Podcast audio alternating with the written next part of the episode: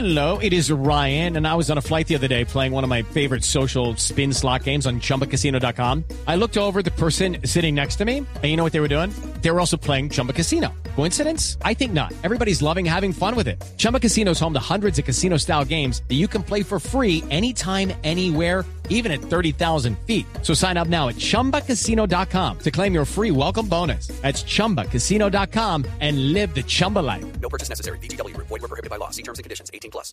Son las 8 de la noche. Aquí comienza Mesa Blue con Vanessa de la Torre.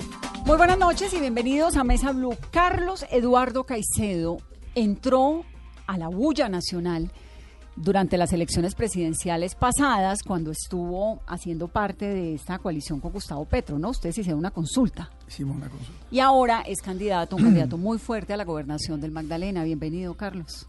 Muchas gracias, Vanessa, y cordial saludo a toda la audiencia de Blue Radio.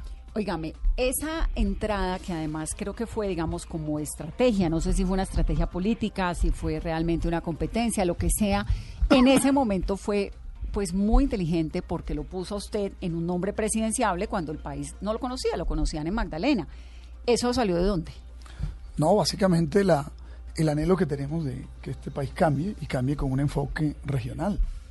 El anhelo, el anhelo que yo como persona que está ligada a la educación y a la educación superior hace muchos, muchos años, tengo que los jóvenes tengan acceso a la educación superior pública gratuita. Eh, esa fue una de las propuestas nuestras, que los territorios como el Caribe colombiano, que generan tanta riqueza y oportunidades al país, se desarrollen igual que el Pacífico. Pero Entonces esa entrada suya a la candidatura levantar, presidencial ¿de fue levantar, salió? no, pues fue, fue levantar una voz desde las regiones, porque al final, aunque reconocemos y admiramos una serie de dirigentes políticos progresistas, eh, democráticos, alternativos, pues al final eh, estas decisiones las toman todas en Bogotá. Fíjate que todo se decide en Bogotá. Mm. La suerte de los millones de colombianos que vivimos en el Caribe, en el Pacífico, en la. Orinoquía, en la Amazonía, pasa por Bogotá. Entonces mm, decidimos un grupo de personas levantar una candidatura que dijimos, la privacidad va a ser si recogemos firmas. Y empezamos a caminar los departamentos del Caribe y también del interior y nos encontramos con la sorpresa que la gente nos empezó a firmar. Y recogimos casi 2 millones, bueno, 2 millones 58 mil firmas aproximadamente. El Consejo Nacional Electoral nos reconoció a la postre Sobre todo el 900 país y pico mil. que había un señor que se llamaba Carlos Caicedo Bueno, en la cuenta. costa. Sí, y que fue- además el único que no ha- que los liderazgos de la costa no son los que siempre le ponen la luminaria, ¿no? Sino que hay otros liderazgos alternativos, democráticos ¿Usted de y dónde ciudadanos. conocía a Gustavo Petro?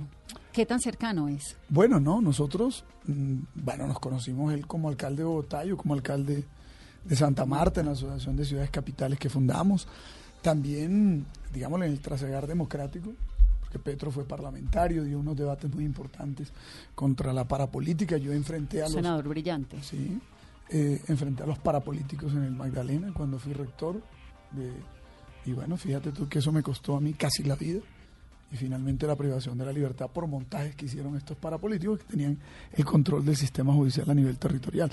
Ellos confesaron sus crímenes, confesaron que eran miembros de esas estructuras armadas ilegales, pero finalmente durante un tiempo me sacaron del, del camino, no solamente en el ejercicio de la rectoría, sino también en lo que ellos consideraban, mm, yo representaba, ¿no? una amenaza hacia la alcaldía de Santa Marta o el departamento del Magdalena o eventualmente hacia el Congreso de la República. Mm, De manera que también ahí nos encontramos, en esa lucha nacional, nosotros en esa lucha territorial, también en las causas por la paz, ¿verdad? Yo impulsé precisamente con toda decisión eh, El proceso de paz. el proceso de paz en el Caribe y buscamos, pues, y, y en la costa ganamos, ¿no? Una diferencia mínima pero importante, una voz a favor de la paz en un territorio que ha sido también tan, lacerado por la guerra, sí. por la guerra, por la violencia. Y claro, eso que genera miseria, pobreza, atraso, subdesarrollo. ¿Cuál es la razón? Entonces hicimos una consulta, pero pensábamos que íbamos a estar varios, Humberto de la Calle, Clara López, Petro, eh, Caicedo, inclusive que eventualmente podríamos integrarnos con la coalición Colombia, pero es- de- in- en el Partido Verde, eh, en el Ejecutivo y en la Dirección Nacional habían votado invitarme a mí a esa consulta de Claudia Fajardo y de Robledo. Al final, pues, la dinámica se fue dando. Pero terminó usted en una plataforma política importante. Sí, Yo recuerdo perfectamente en esas elecciones que decíamos, bueno, pero ¿quién es Carlos Caicedo? El que no sabía quién era, ahí lo conoció.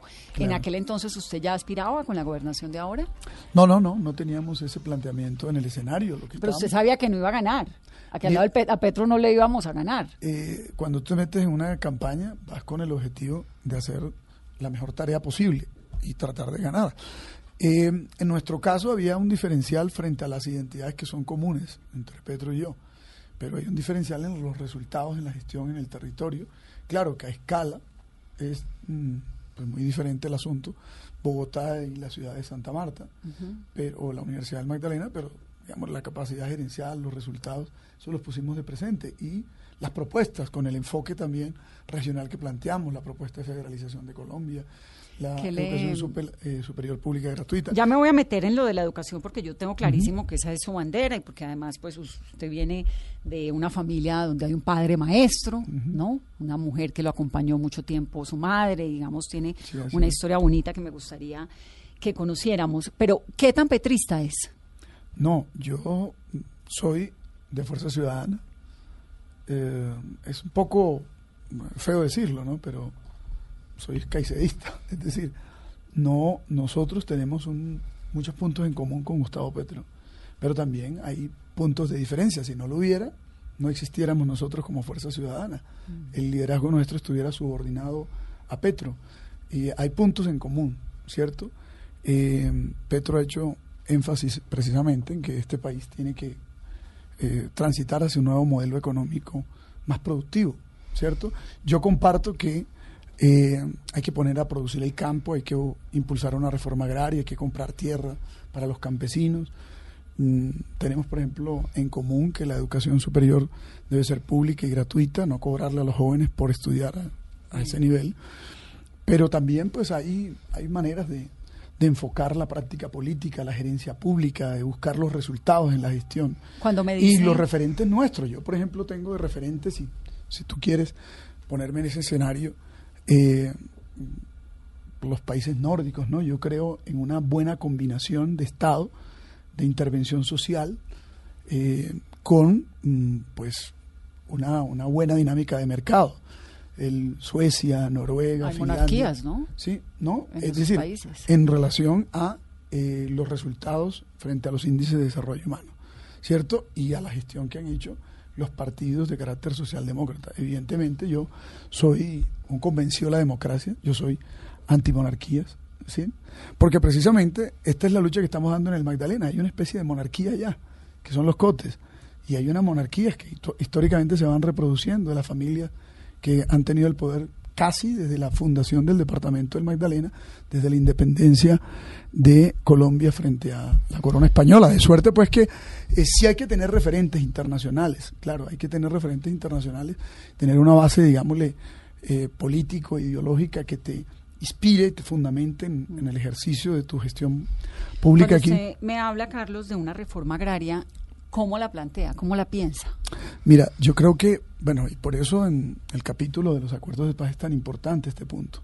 Porque más allá que haya sido un acuerdo entre el gobierno y la guerrilla, esto es una de las reformas liberales para desarrollar cualquier país capitalista. El- lo, hizo, lo hizo Europa, lo ha hecho, lo hizo Norteamérica, Estados Unidos.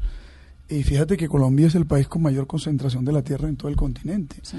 Es necesario, es necesario que la mano de obra campesina tenga tierra pequeña y mediana, ¿cierto? Eh, el acceso a parcelas, el acceso a fincas, el acceso a propiedades sobre la tierra es fundamental, no solamente porque genera arraigo, sino porque además le da eh, al campesino mm, sentido de propiedad y si lo articulamos Y a porque ese cam- produce la tierra. y si articulamos al campesino, entonces, con otros campesinos pequeños y medianos, en una estrategia productiva de carácter competitivo, es decir, no agricultura de subsistencia, no para abastecer el mercado del propio municipio simplemente, sino para generar una agricultura que pueda competir en los mercados internacionales, globales, ¿no? Y entonces esto va a generar riqueza, y esta riqueza va a lograr que el campesinado nuestro sea un campesinado rico, como es el campesinado de Norteamérica y de Europa, y no un campesinado pobre. Aquí, cuando tú hablas de campesino, es sinónimo de pobreza. Y es lo que pasa en el departamento del Magdalena, un departamento esencialmente rural, entonces un departamento esencialmente pobre, porque la mayoría de los campesinos no tiene acceso a la tierra. ¿Y cómo se accede a la tierra? Pues a través de una reforma agraria que el Estado tiene eh, la responsabilidad de impulsar el presidente, por iniciativa del presidente, por apoyo del Congreso, una reforma agraria que implica, por supuesto, adquirir tierra, tierra Eso le quería preguntar, ¿cómo lo haría, digamos, en términos prácticos, qué haría? ¿Cuántas hectáreas de lo que tiene Magdalena o qué porcentaje? Magdalena es un gran productor de banano, ¿no? Sobre todo. Sí. Tiene unas tierras pues riquísimas en banano, tiene eh, unas playas maravillosas, que eso es capítulo aparte, y todo este desarrollo del turismo de lo que vamos a hablar ahora. Pero cuando usted piensa, cuando usted me dice que un nuevo modelo económico y se concentra un poco en el tema de la reforma agraria, yo quisiera que me fuera un poquito más claro, que me Bueno. explicara cómo lo haría. ¿Cómo lo haría? De acuerdo. ¿De dónde saca la tierra? Pues porque ya... Mira, yo pienso que, ya que me estás haciendo una pregunta que toca, inclusive toca las propuestas que yo hice de candidato presidencial, Claro.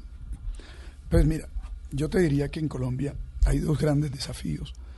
Dentro de todos los desafíos que tenemos de, servicios públicos, de mejoramiento de la salud, pero hay dos grandes desafíos. El desafío de entregarle a los jóvenes colombianos, el 50% de los jóvenes no va a la universidad, entregarle un cupo en una universidad y sostenerlo ahí por tres, por dos, por tres o por cinco años, dependiendo de la carrera. Y el desafío de entregarle tierra a los campesinos. Para eso este país, que se ha endeudado en tantas cosas que la mayoría de la población no sabe, pues tiene la alternativa de echar mano a sus reservas, ¿cierto? De reorientar el gasto público, de orientar mm, dineros importantes de las regalías que obtiene de la venta pues, de- del petróleo y del carbón, por ejemplo, o inclusive de asumir un empréstito internacional que yo estoy seguro que si se somete a una consulta de todos los colombianos, la gente estaría mayoritariamente a favor que el país asumiera, por ejemplo, en largo plazo, eh, deuda para financiar la creación de nuevas universidades públicas, ¿sí? Y la compra de tierra para los campesinos. Pero La ¿de compra- dónde la compran? Es lo que quisiera saber, porque Ah, la bueno, es tierra que en Colombia... hay que crear un mercado de Hay, hay, tierras. hay un banco de tierras y en eso creo que la Agencia Nacional de Tierras pues fue muy juiciosa en algún momento el proceso de paz, ¿no? haciendo este banco de tierras que pues con esta eh, a veces desarticulada que hay en la implementación, ese principio pues... Mira, Vanessa. eh, Pero del- el en, tema en- del en catastro- Magdalena, ¿de dónde saca la Yo- tierra? Bueno, hay varios caminos. El primer tema tiene que ver con el catastro rural, porque el catastro rural es el que te va a permitir, ¿cierto?, establecer dónde está la tierra y si fue adquirida con justo título. Esto es muy importante, porque recuerda que a muchos ¿Despoje? Digamos, usted estaría de acuerdo con, no sé si el término es expropiar o, o revisar esas tierras, esos títulos de tierra que hayan sido adquiridos mediante despojamiento. Yo pienso que ¿Violencia? la prim- el primer camino es hacer propuestas atrac- atractivas para adquirir tierra, ¿cierto? Porque, a ver, hay muchos agricultores, hay muchos propietarios de tierra, más que agricultores, son propietarios de tierra que lo tienen orientada a la ganadería extensiva, ¿cierto?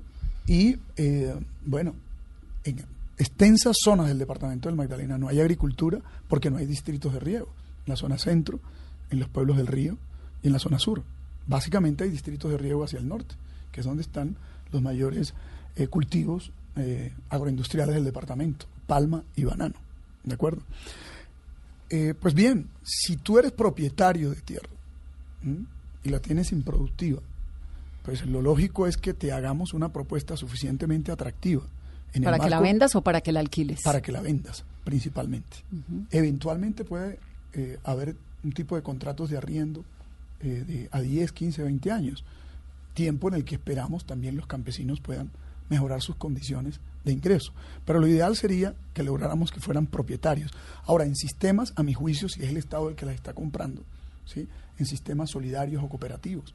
Porque es que el problema es la debilidad de un campesino con una pequeña, un pequeño globo de tierra sin tener, uno, acceso al agua, que es necesario, por eso trabajar los distritos de riego. Segundo, acceso a los mercados, porque precisamente el departamento del Magdalena tiene eh, una red vial preponderantemente de red terciaria eh, que está en puros carreteables, en pésimas condiciones. ni siquiera las de carácter secundario están conectadas. Y las, inclusive las vías que se debían hacer con recursos de orden nacional, como la vía de la prosperidad, tampoco se hizo, porque los dineros desaparecieron. Entonces, te redondeo la idea. El acceso a la tierra supone también el acceso al agua, supone también el acceso a los mercados, lo cual quiere decir la construcción de vías terciarias, y también el acceso a la información para establecer dónde están los mercados de destinos para estos productos, quién te los puede comprar y a qué precios te, te los puede comprar, cómo se está cotizando ese producto internacionalmente. Esto implica conocimiento. Un campesino no va a tener acceso a esto a menos que pueda pagarlo. Pero si los asociamos en cooperativas, donde estas cooperativas tengan sus equipos, ¿cierto? Que articulados con el Estado. Te pongo un ejemplo. En el departamento del Magdalena no hay Secretaría de Agricultura, no hay una agencia de desarrollo rural ni agroindustrial, es lo que yo quiero crear. No hay una empresa ni industrial ni comercial del Estado que también queremos crear para impulsar apuestas agroindustriales. Esta estas empresas, estas agencias son las que tienen que poseer la información y esta información entonces se le entrega a los campesinos.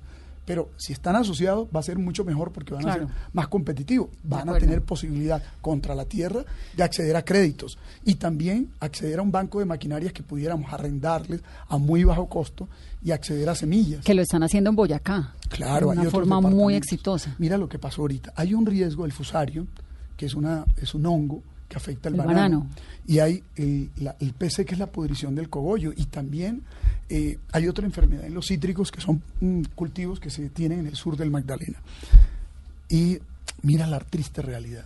Tienen que, que acudir a resolver el problema los propios productores o el gobierno nacional, pero el departamento no tiene un laboratorio de calidad de tierra, un laboratorio de calidad de agua. Y la Universidad de Magdalena no lo hizo. Un laboratorio fitosanitario.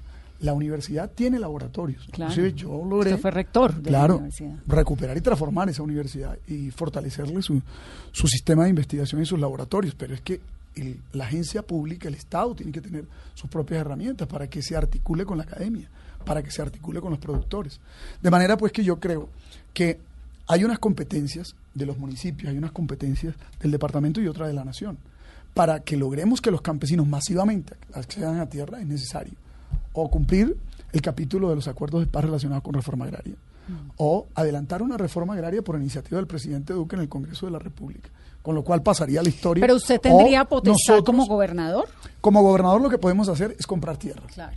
Eh, podemos también apoyar proyectos cooperativos. Hay unos ejidos, hay unos playones, hay eh, baldíos. Entonces vamos a trabajar sobre estas tierras y Entonces, también prioridad va- tierras. Vamos a hacer.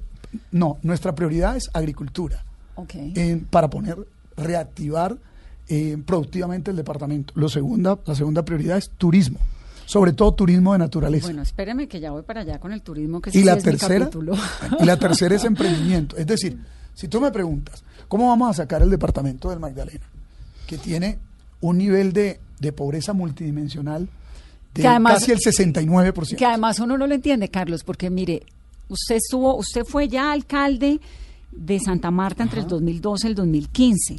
Usted ha estado ahí metido en la política. Uno dice, caramba, no sé de quién sea la responsabilidad, pero ¿cómo es posible que Santa Marta, que es tan divina, que tiene semejante paisaje, que tiene semejantes Sí. playas, que tiene semejante potencial turístico, sea semejante despelote? tiene que haber sido una sumatoria de episodios desafortunados o qué ocurrió, cuál es la visión de Carlos Caicedo para uno decir Santa Marta que es preciosa, porque es que Santa Marta es una ciudad divina, ese centro histórico de Santa Marta es absolutamente divino, esas playas son tremendas. Ajá. ¿Qué pasó allí? Para Eh, que no, no ocurriera como, esa, como ocurre en Medellín, Sí, ¿no? sí. Que todo el mundo se articula y empuja a la ciudad hacia el desarrollo. Bueno, mira, lo que yo creo que ha ocurrido en el departamento del Magdalena es, em, te preciso un dato ahorita que estaba siendo impreciso antes de seguir, en relación a la NBI, estamos en 64%, necesidades básicas insatisfechas, en 34%, Mm. Que es altísimo. claro, Es 34% en personas en miseria y en 48.5 en pobreza monetaria. Por eso, ¿y es cómo- decir, cómo- somos cómo el es cuarto, eso posible? el cuarto departamento más, Más pobre, pobre. de Colombia. Es decir, mira con quién estamos compitiendo, con Guajira, con Chocó y con Cauca. ¿Mm? Eh, ¿Qué es lo que ha pasado en el departamento del Magdalena? Eh, mira, nosotros llevamos siete años, tres meses aproximadamente en el gobierno. En esos siete años, tres meses, encontramos la ciudad en ley Eh, 550. me está hablando del gobierno Carlos Caicedo y Rafael Martínez. Carlos Caicedo Rafa Claro, Martínez en la Del alcaldía. proyecto nuestro, de Sí. Fuerza Ciudadana, esta, de este gobierno ciudadanos. Sí, sí. Esto es En- alcaldía. Alcaldía de Santa Marta. Claro, la alcaldía es la que le aporta los mejores indicadores a Al departamento. a la medición global del departamento. Pues si sustraemos en la medición de los indicadores. Porque además se ustedes tienen jurisdicción hasta, hasta los pueblos aledaños, ¿no? Casi hasta Palomino tiene. Me lo explicaba alguna vez Rafael Martínez. La frontera nuestra es precisamente Río Palomino. Claro. El Pico Colón y Bolívar ¿sí? están en jurisdicción nuestra, en el distrito de Santa Marta. Y tenemos, obviamente, eh, fronteras con Ciénaga. ¿no? Son más o menos 2.300 kilómetros cuadrados. Eh, o sea que tenemos desde el mm, cero hasta, imagínate, más de 1.500... Nieves perpetuas. Eh, perdón, 5.700 metros de altura aproximadamente. Nieves perpetuas. Eh, ¿Qué es lo que ha pasado? Pues es que históricamente estuvieron gobernando eh, un pequeño número de personas, mm, familias mm, muy articuladas a las familias que estuvieron en el poder desde la época de la colonia, que tuvieron un modelo de desarrollo hacia adentro, muy ligado a una agricultura de subsistencia, la ganadería. Fíjate que a principios de, del siglo XX, finales del siglo XIX, aparecieron los norteamericanos con el banano. Entonces muchos de esos terratenientes de aquella época se metieron en ese negocio. Luego aparecieron los ingleses y los norteamericanos con lo del café, hace cerca de 120 años, um, o algo así. Y entonces empezó a desarrollar también nuestra zona cafetera. Pero la actividad comercial eh, fue muy pobre, ¿no? Inclusive la actividad comercial de Santa Marta fue desarrollada por los santanderianos y más recientemente los centros comerciales de Santa Marta fueron desarrollados por personas de Barranquilla y el turismo por personas de Bogotá. ¿Dónde estaba la iniciativa propia de las personas con más capital, con más dinero, con más tierra? Fue cayendo en un proceso de depresión económica, de falta de liderazgo, de falta de gerencia, de falta de visión, de falta de planeación, a mi juicio. Y esa especie de rotación de los cargos públicos de una familia que al final se casa con otra, ¿sí? Pues eh, va generando como un proceso endógeno allí que, que impide un desarrollo inclusivo del conjunto del territorio. Pero ¿por qué en ocho años? Bueno, en siete, yo te voy a decir, en siete años, tres meses, te voy a contar cómo cambió la ciudad. Porque es importante hacer el contraste del antes y después. Nosotros, ¿a quién le recibimos? Nosotros le recibimos a una familia, a los días Se recibieron en ley de quiebra, ¿no? Sí, a la familia de Granados, que estaba en la alcaldía. Y antes de esa estaba la familia Cotes, Zúñiga Cotes, ¿verdad? Es decir, el esposo de la gobernadora Rosa Cotes, que por cierto fue condenado por vínculo con grupos paramilitares. Eh, nos entregaron la ciudad, uno, en ley 550. Igual está el departamento en ley 550.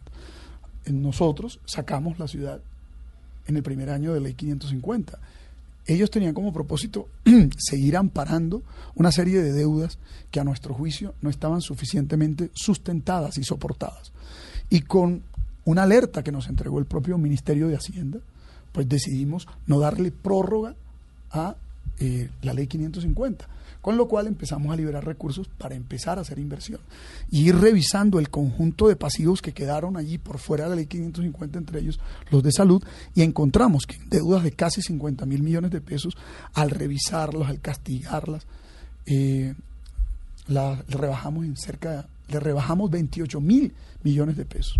Había entidades en liquidación que llevaban 16 años cuando la norma establece dos años máximo eh, una prórroga de dos más, cuatro, pero esto se había vuelto un carrusel de pagos para una serie de negociantes.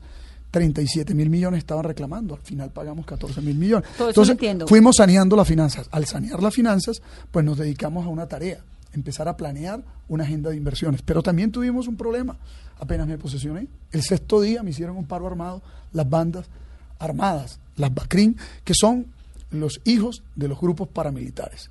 Eso Eh, es Hernán Giraldo. Bueno, todos, 40. todos esos grupos, Sierra Nevada. ellos fueron extraditados, pero ahí quedaron sus sucedáneos y llegaron estos mellizos y luego todos los, eh, todos los grupos que tú estás mencionando eh, se, fueron uno a otro sucediendo y tienen una serie de estructuras eh, eh, que buscaban controlar la ciudad. ¿Qué hicimos? Convocamos al presidente, al ministro de Defensa, al director de la policía. Yo les solicité la policía metropolitana. El presidente de la República, el presidente Santos, hay que reconocerlo, nos apoyó en esa estrategia. Eh, propuso el plan eh, Troya, que le denominamos Troya Tairona, articulación de ejército, policía y fiscalía, para buscar pues capturar a, a los jefes de estas estructuras, pagamos recompensas. A mí me correspondió tomar una decisión muy fuerte en la ciudad, que fue prohibir el parrillero hombre, y con la prohibición del parrillero hombre controlamos el sicariato que estaba desbordado. Entonces, ¿Qué mira, pasó con el agua? ¿Por eh, qué no han logrado? ¿Cuál, cuál es el tema del agua en Santa Cierro Marta? este punto y te hablo Sí. del agua. 49 homicidios por cada 100.000 habitantes y bajamos a 16, 17. O sea, fuimos la ciudad que más redujo no solamente las tasas de, de homicidio, estábamos entre las 50 más violentas del mundo y mejoramos en todos los otros indicadores de delitos de impacto ciudadano. Es decir, esto tiene su mérito, recuperar la finanza, mejorar la seguridad y luego viene todo un plan de inversiones. Entonces adoptamos un plan, el Plan Santa Marta 500 años, que es el, prop- el mismo plan que yo como rector le propuso a la ciudad y al departamento, denominado Plan Santa Marta 2025-2025. Y empezó una agenda de inversiones, inversiones que reclamaba la población, inversiones en su malla vial, ¿cierto? En sus vías, inversiones en los parques, inversiones en recuperar el mercado, inversiones en los escenarios deportivos después de haber ganado los Juegos Bolivarianos, que fueron los mejores juegos de la historia, inversiones en la infraestructura Bueno, de salud. Tampoco los mejores juegos de la historia. Dicho por, dicho por ellos, no, los mejores Juegos Bolivarianos de la historia de los No, y bolivarianos. estuvo bien porque puso a Santa Marta en una No, óptica de los bolivarianos. y Es que tú sabes que hay juegos eh, eh, Nacionales, panamericanos, panamericanos, no, juegos olímpicos. no, los olímpicos, los panamericanos, los centroamericanos y del Caribe, luego los suramericanos, y estos son los únicos juegos en homenaje a una persona, un personaje, era Bolívar, el libertador, le llamaban Juegos Bolivarianos. Entonces eran los juegos que nosotros decidimos aplicar y nos los ganamos no teniendo infraestructura ni recursos. Al hacerlo, los propios Ustedes hicieron 10 canchas allí, ¿no? 15, Para los juegos. sí, nuevas 12 Esas, y 13. esas canchas y esos escenarios deportivos terminaron convertidos en elefantes blancos No, o hombre. terminaron hoy en día funcionan. Mira, te voy a decir En algo. algún momento Noticias Caracol no me no le puedo decir el año, pero no me acuerdo. Eh, unas piscinas en unas condiciones muy deplorables. Claro, esa fue la que yo decidí recuperar haciendo una nueva piscina olímpica. Y esta- el estadio era una vergüenza. Ahí está como monumento a la desidia, la corrupción y el abandono, porque entre otros estos sectores de la politiquería allá hicieron toda la estrategia para que no construyéramos ahí una arena de eventos deportivos. De suerte que hicimos el estadio en otra zona. Carlos, Ahí explíqueme- están los- explíqueme su Ahí están los escenarios deportivos. Y fíjate que los escenarios ahora, con las escuelas populares del deporte, se han convertido en grandes semilleros de deportistas que son campeones nacionales. Mira, están ganando en patinaje, están ganando en BMX. Eso es el resultado de esa estrategia. Explíqueme el tema del agua. Bueno, que entonces es hablemos- verdaderamente algo que uno Claro. no puede comprender de Hablemos como del Santa tema del agua. Fíjate tú, al llegar a la alcaldía de Santa Marta, así como encontramos que había cero inversión pública en todos estos ámbitos que te dije, de la educación, de la cultura, del deporte, de la recreación, de las vías, pues nos encontramos que también había lo propio en materia de agua potable, ¿cierto? Y los demás servicios públicos. La ciudad estaba totalmente concesionada. ¿Qué es lo que habían hecho? Habían mal administrado lo público y luego lo privatizaron.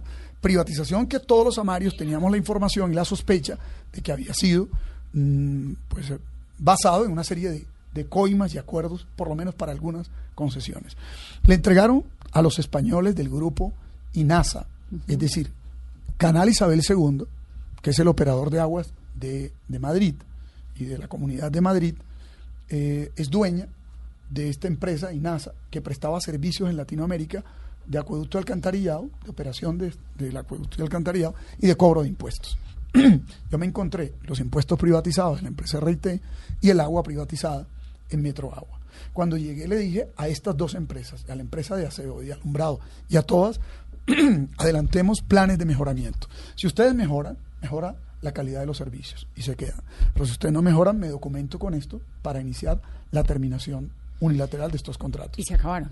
Y mira que la lucha la di para terminar estas concesiones. Pero Santa porque- Marta sigue sin agua. Pero es que, pero Vanessa, ¿Cómo puedes tú resolver un problema que la élite política, estas familias, le entregaron a un privado por prácticamente tres décadas en los que no hacían ningún tipo de inversión? Esto es más o menos guardada la proporción Electricaribe. Es decir, el Estado es el que da la plata, el Estado da los subsidios, Y los otros no el particulares cobran la, eh, eh, pagan la factura y el privado se lucra y le da una coima a algunos políticos. ¿Dónde están esas élites y los congresistas defendiendo a la ciudad o acompañándonos en la lucha? Interpuse una acción popular. Fui Ocho a Madrid- años, Carlos. Fui a Madrid a denunciarlos. Pero tú sabes cuándo recuperamos la infraestructura? La acción popular, ¿cuándo me prosperó? En el abril del 2017. Es decir, mientras tanto la ciudad estuvo secuestrada. Todo mi gobierno y año y pico el de Rafael Martínez.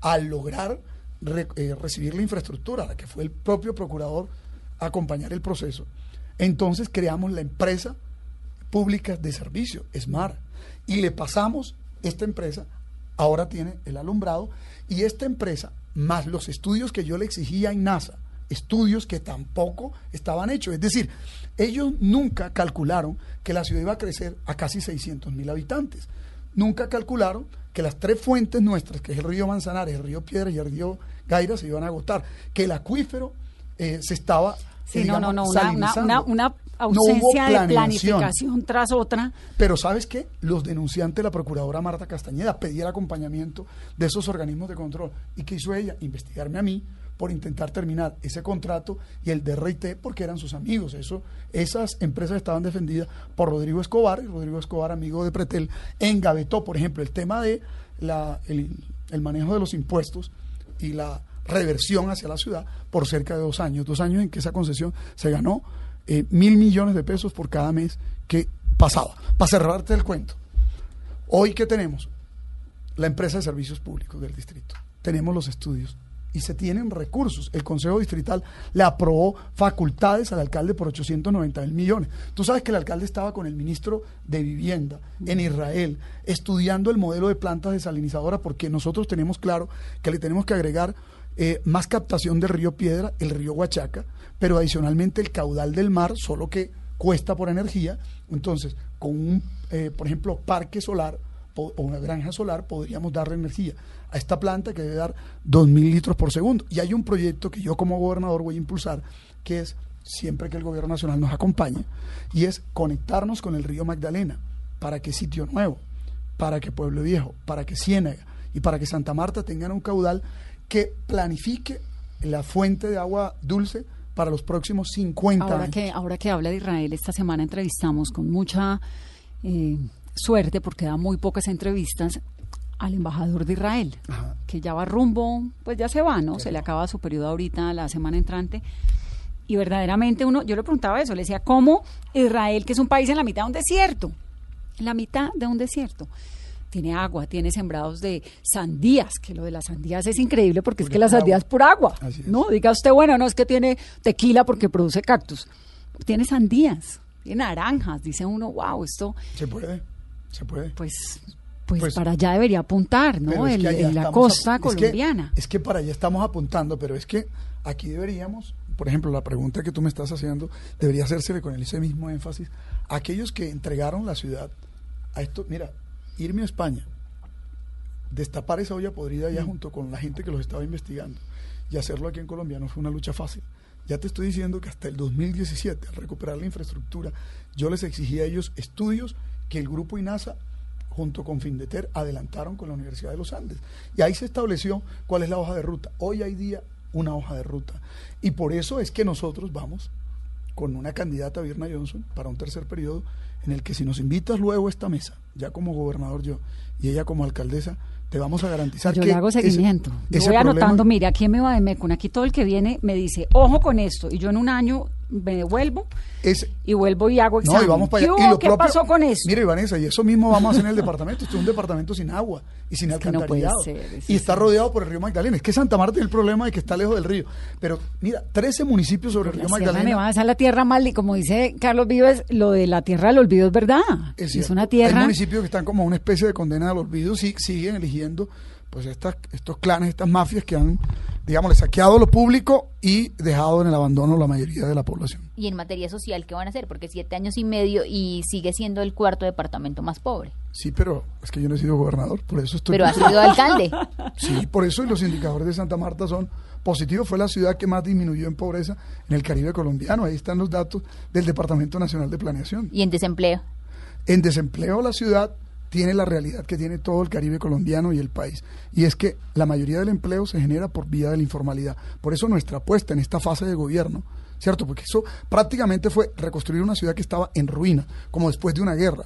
Ahora vamos a apostarle, no solamente a, ya te decía, la agricultura, para todo el departamento, porque esta es una especie de ciudad desarticulada del departamento y el departamento de la Mm. Pero capital, sino también cosa. al turismo, turismo de naturaleza. Vamos a crear una agencia de promoción turística de carácter internacional. Pero ¿verdad? además le voy a decir una cosa, candidato. Dígame. Santa Marta está divina. En medio de todo lo que es, con esas playas que tiene, que algo, pues, la verdad es que un Que hay que mejorarlas. divino, porque todo hay que mejorarlo, y ahorita nos metemos en el detalle de los vendedores ambulantes, de todo esto del, del Pero viste lo que hicimos en el mercado, cómo lo fuimos el mercado, recuperando. ese es el abono, eso es suyo, la Sí, recuperación del mercado. En los cables del centro. ¿Por qué hay una calle donde hundieron los cables, los metieron subterráneos y en el resto de la ciudad no? Porque en el centro de precisamente, Santa Marta. porque precisamente este exalcalde fue el que inició ese proyecto y los políticos, eh, un abogado ligado a los políticos, esto que cada cosa que yo hacía le ponían una zancadilla, metieron eh, una acción popular. Lo hizo una cuadra. pararon. Imagínate, yo iba eh, a empezar el proceso de subterranización de cables de varias cuadras del centro, además colocando muebles urbanos para ubicar a los vendedores que estaban en el espacio público. Claro. Entonces quisieron tirarse. Mira, ¿sabe quién me acompañó durante varios años haciendo todos estos estudios? El PNUD. Me fui a Guayaquil a mirar todos los procesos de recuperación de espacio público, que nos sirvió también para el tema del mercado. Pero era la incomodidad de que Caicedo y Fuerza Ciudadana iban a resolver el problema del espacio público en el centro y además ponerlo más bonito, porque el centro, la meta nuestra, mira, es arreglar toda la ferrocarril, la 22, la fachada al mar, Es que está con el nuevo camellón. Y, y además le metieron luz al, Y- al morro. Y la recuperación, eso es, eso es bonito. Y la recuperación de la quinta. Con el Teatro Santa Marta, nosotros logramos que el Consejo se trasladara a otro lugar. Ahí pensamos hacer un gran centro de memoria y una escuela de música. como gobernador, varios de los inmuebles que tenemos en el centro los vamos a convertir en museos, ¿Y los en cables? centros culturales. Y entonces los cables, hay un proyecto del alcalde Rafael Martínez, pues que, que continúa esta idea que tuvimos Pero ¿y de qué no intervenir la calle terminó? 13. Bueno, porque estos fueron recursos públicos y con la concesión. Caldapostre estará manejando recursos públicos. Pero acá lo que se planteó para subterranizar todos los cables, pues un proyecto costoso, ¿cierto? Porque implica no solo los cables, los postes, los transformadores y todo el tema pues de la- del drenaje adecuado que tiene que tener esto para, para que no haya ningún tipo de problemas, eh, se había planteado por una alianza público-privada. Es un proyecto que, digámosle, mm, estaba avanzando cuando llegó esta especie de ejército de ocupación que se tomó Santa Marta por cuatro meses con la felicidad pues, de los parlamentarios y de, las, de los clanes familiares que hay allí, que quisieron otra vez repartirse la alcaldía por cuotas y por pedazos, que fue lo que nosotros evitamos a lo largo de siete años. Pudimos gobernar porque es que la ciudad estaba no solamente secuestrada con concesiones, sino unas mafias políticas que se repartían cada secretaría, como lo vienen haciendo en el departamento, para saquear los recursos y eso es lo que ha conducido a que Santa Marta, siendo la más antigua de Sudamérica, fuera la campeona de pobreza en la propia región. Pero fíjate en siete años, Vanessa, ¿cómo cambió? O sea, logramos sí, le abono, cambiarlo. Le abono que la verdad está linda. Tiene esta calle, ¿cómo se llama esa calle? Que está llena de bares y de restaurantes y con unas luces. Callejón del Correo. El callejón que está. Sí, eso es producto también de toda la intervención del centro histórico. Pero mira, Pero le falta, porque debería, es que no, mire, es Santa que- Marta tiene que ser el paraíso. Déjeme que es que me tengo que ir a una, pausa a, corona, a claro que sí. comerciales que no he podido. Estamos hablando con Carlos Caicedo, candidato a la gobernación de Santa Marta de Magdalena, ex alcalde de Santa Marta. Volvemos en breve. Esto es Mesa.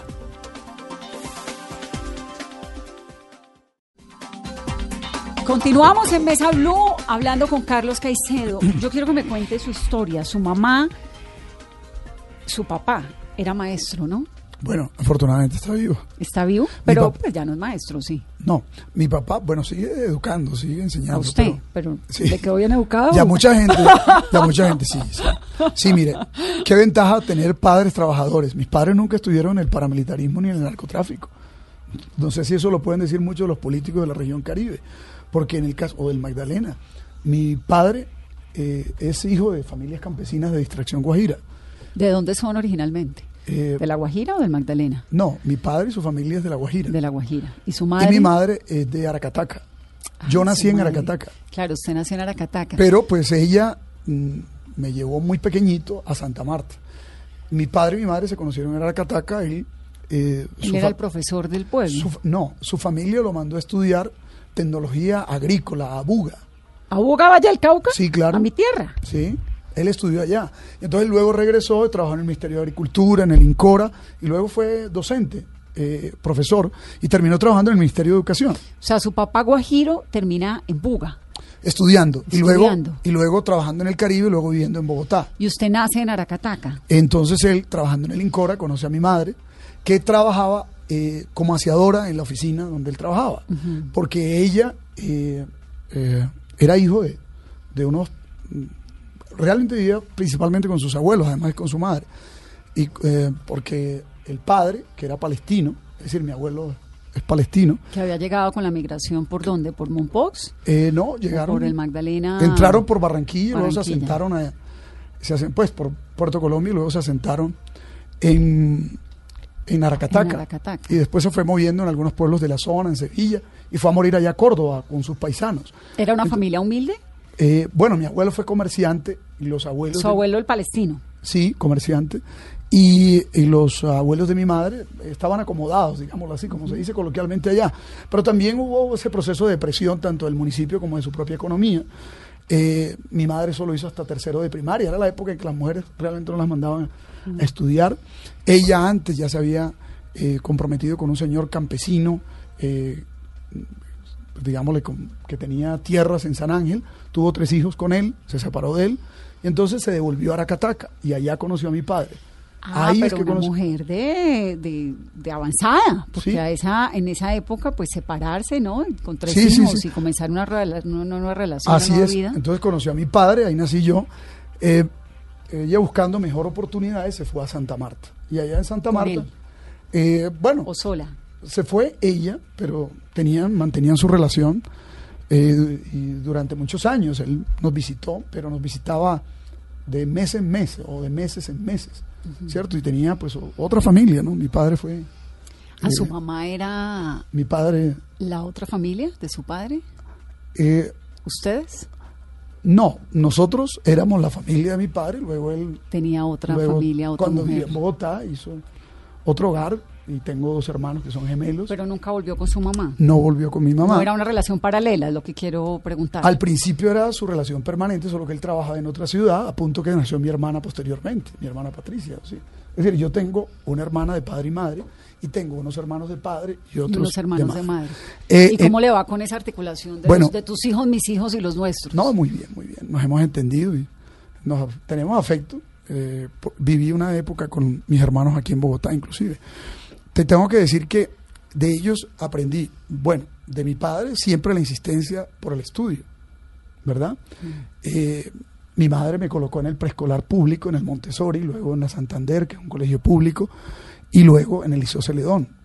Y mi padre me ayudaba, me apoyaba. Yo viví un tiempo con él aquí en Bogotá, estudié unos años y luego finalmente pues regresé a Santa Marta, allá terminé en el Liceo Celedón. Y de mi madre y mi padre siempre vi el trabajo honrado, es la verdad. Ella trabajó en casas de familia y duró luego trabajando Era empleada doméstica. empleada doméstica. Los últimos 10 años de su vida laboral lo hizo eh, en el hospital, un hospital público en Santa Marta, pero duró varios años trabajando como inmigrante en Venezuela. Por eso entiendo también el drama de los venezolanos. ¿A los cuántos años se fue a Venezuela? Eh, bueno, yo tendría, mira, cuando ella se fue a Venezuela fue prácticamente toda la carrera que yo cursé aquí en la Nacional en Bogotá. Usted en Bogotá, ella en Venezuela, en, obviamente en la época del esplendor económico de Venezuela. Sí, ¿no? en Maracaibo, claro. Claro. Ella duraría ya más de cuatro años. Sí. ¿Y se devolvió por qué? Bueno, ya se devolvió porque nada, le hacíamos falta, nosotros también la queríamos acá.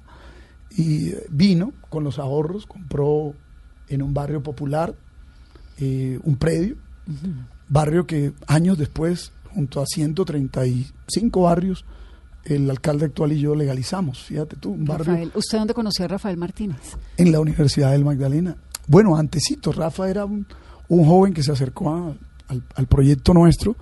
Rafael Eh, tiene una historia maravillosa porque él pedía limosna en los buses, ¿no? Alguna Él- vez me no, lo contó en no una limosna, entrevista. él era cobrador en los buses. Y era un muchacho que en algún momento no tenía casa, que vivía, Sí, claro, vivía donde lo cogía la noche, en las calles. Y... Él vivía, él vivía en distintas casas de distintos amigos que lo Él me contó esa historia. Él en se un vino que le de- hice hace mucho tiempo. de Guamal. Bueno, yo lo conocí antes de ingresar, que él ingresara a la Universidad del Magdalena. Él ingresa en el marco de un convenio que nosotros logramos para que distintos líderes sociales y que personas que estaban articuladas al proyecto nuestro que venía de un proceso de paz. Yo fui vocero, proceso de paz. Se fue además de la séptima papeleta, ¿no? y fui líder de estudiantil de la séptima papeleta. Entonces Rafa entra a estudiar en la Universidad del Magdalena y se hace líder estudiantil. Yo era rector. Eh, posteriormente, bueno, él nos acompañó junto con varios estudiantes, muchos de los cuales pues se hicieron profesionales y siguieron trabajando conmigo. Eh, en el proceso de transformación, de refundación que llamamos en ese tiempo de la Universidad del Magdalena. Posteriormente se hizo profesional y al hacerse profesional yo lo fui vinculando en el equipo de trabajo. Y desde esa época está trabajando conmigo. ¿Y su mamá qué se hizo? Bueno, mi mamá vive en, en un barrio que se llama Portales del Arco Iris, que queda en la ciudadela 20 de julio. Yo eh, impulsé ese proyecto, el proyecto de Portales del Arco Iris, 28 casas, ¿no? Ella vive ahí, en una casa, mm, y pues afortunadamente tengo la dicha De poderla apoyar, de tenerla. eh, Y el papá también está vivo, Y, me mi dijo. papá, entonces, la pasa aquí en Bogotá y en La Guajira. ¿Usted no cree, ya que es de Aracataca, que Colombia debería tener un tren rápido que vaya a Aracataca o alguna cosa que fomente el turismo en Aracataca? ¿Cuál es, cuál, cuál es su relación con esa población? Eh, estuve en Aracataca precisamente ayer. Eh, Que a uno con- le preguntan en el mundo, ay, Aracataca, la cuna del realismo mágico, Gabo, no sé qué. Yo le Y decía Resulta a que ellos- Aracataca es un pueblo abandonado Yo en le- el final del mundo. Yo le decía a ellos que precisamente este es un pueblo mundialmente conocido y tristemente abandonado en Colombia. Claro. Eh, porque mm, tenemos sueños en común de que Aracataca tenga prosperidad, que la gente tenga mejor vida.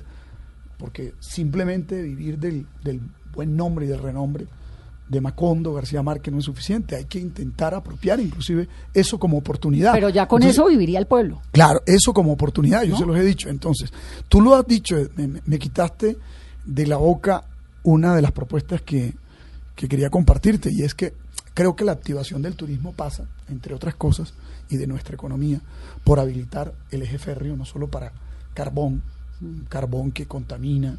Está bien que muevan cargas de carbón, que paguen regalías, pero lo que no está bien es que este carbón pase por los pueblos, afecte la calidad de vida, contamine, ¿cierto?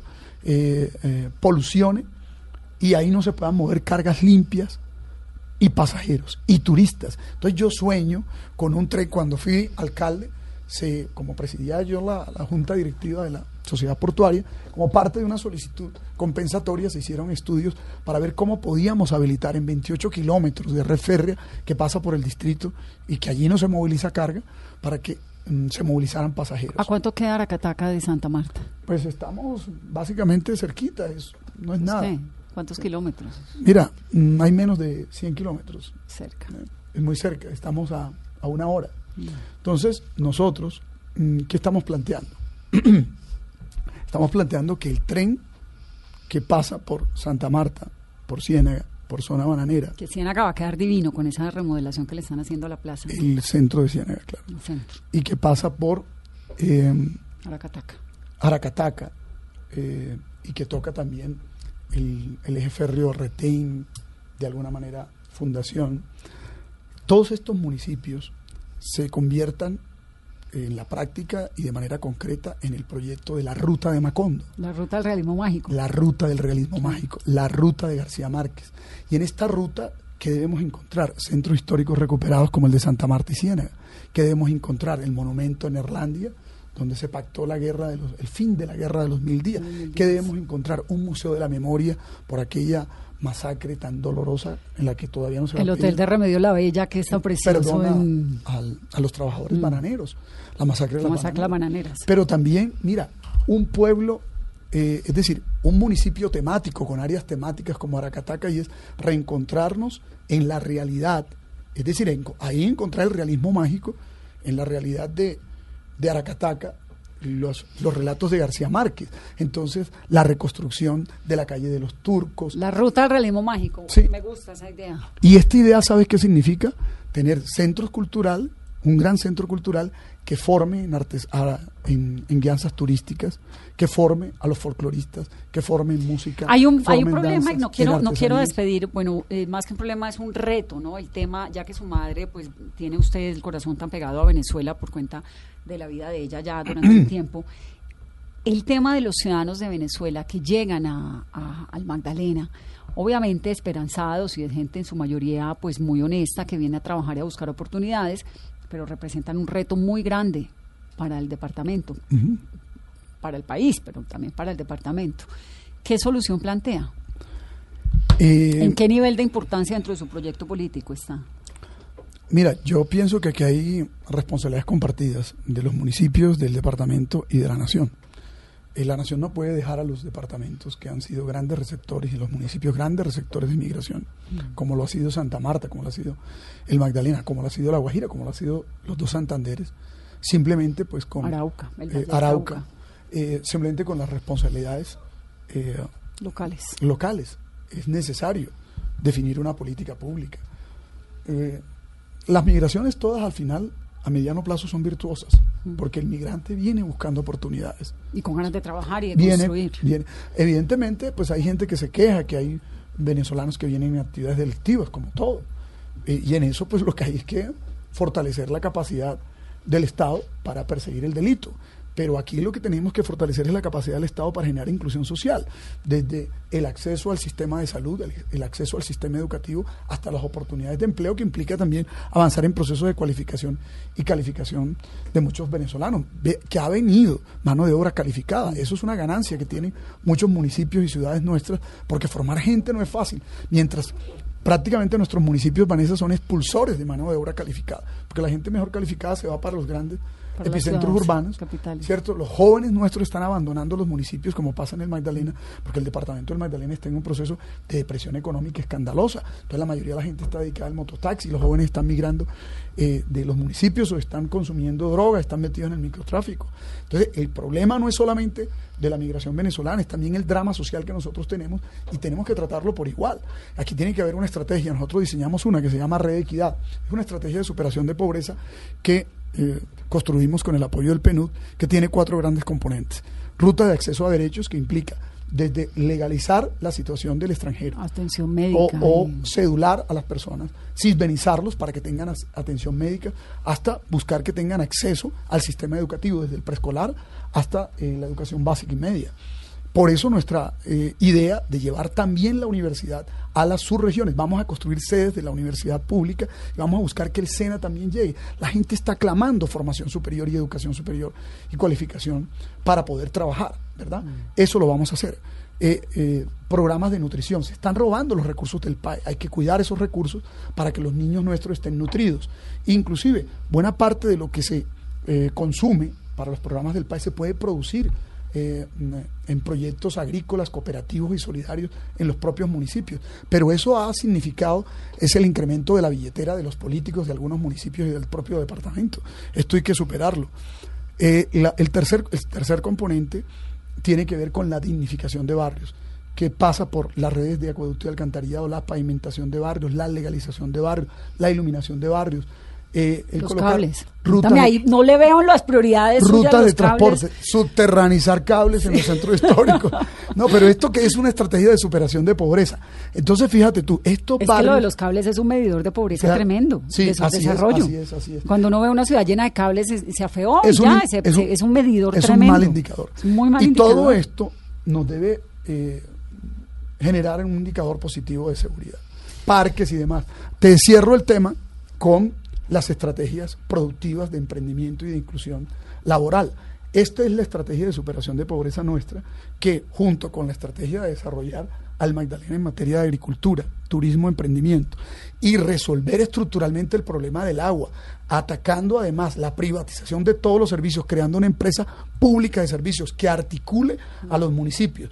Pues, prestaríamos el agua, el alcantarillado, el alumbrado e inclusive la energía con energías limpias, aplicando la ley 1715. Mira, yo pienso que tenemos un, un tiempo promisorio consolidando lo que hemos hecho en Santa Marta y llevando ese cambio que ya hicimos en la universidad y en la ciudad de Santa Marta al departamento del Magdalena. Yo pienso que el Magdalena es un departamento tremendo, con un potencial impresionante. La verdad que es una tierra preciosa. Y si usted llega a la gobernación, pues le deseo mucha suerte y acá le hacemos control político dentro de un poco tiempo. Control político y nos suerte, ayudas Carlos. también a hacer promoción, porque ese territorio. Ah, no, perdón, es que yo soy embajadora de Santa Marta, ¿no me ha Mira, visto? Cuatro parques naturales. No, sí, la, salida del Mar Caribe, 13 la municipios embaja- sobre el Yo soy la Samaria, la Vallecaucana Bueno, más Samaria que hay. Te nombraríamos embajadora nuestra. Vamos a nombrar un grupo de embajadores que amen el Magdalena, que amen nuestra tierra, que amen eh, esta historia país mágica que representamos. Esto es un territorio donde nació el vallenato, la cumbia, el realismo mágico. Dime tú si esto bien vendido no vende Colombia. No, es que a mí me fascina, yo no, a mí no me lo tiene que vender, Carlos. Pero- pero Carlos buen Caicedo, gobierno, se me acaba el gobierno. tiempo. Candidato Muchas a la gracias. gobernación de Magdalena, gracias por estar aquí en Mesa Blue. Muchas gracias a ti. Muchas gracias. Y a ustedes que Muchas- tengan una Muchas gracias, Blue. muy feliz noche.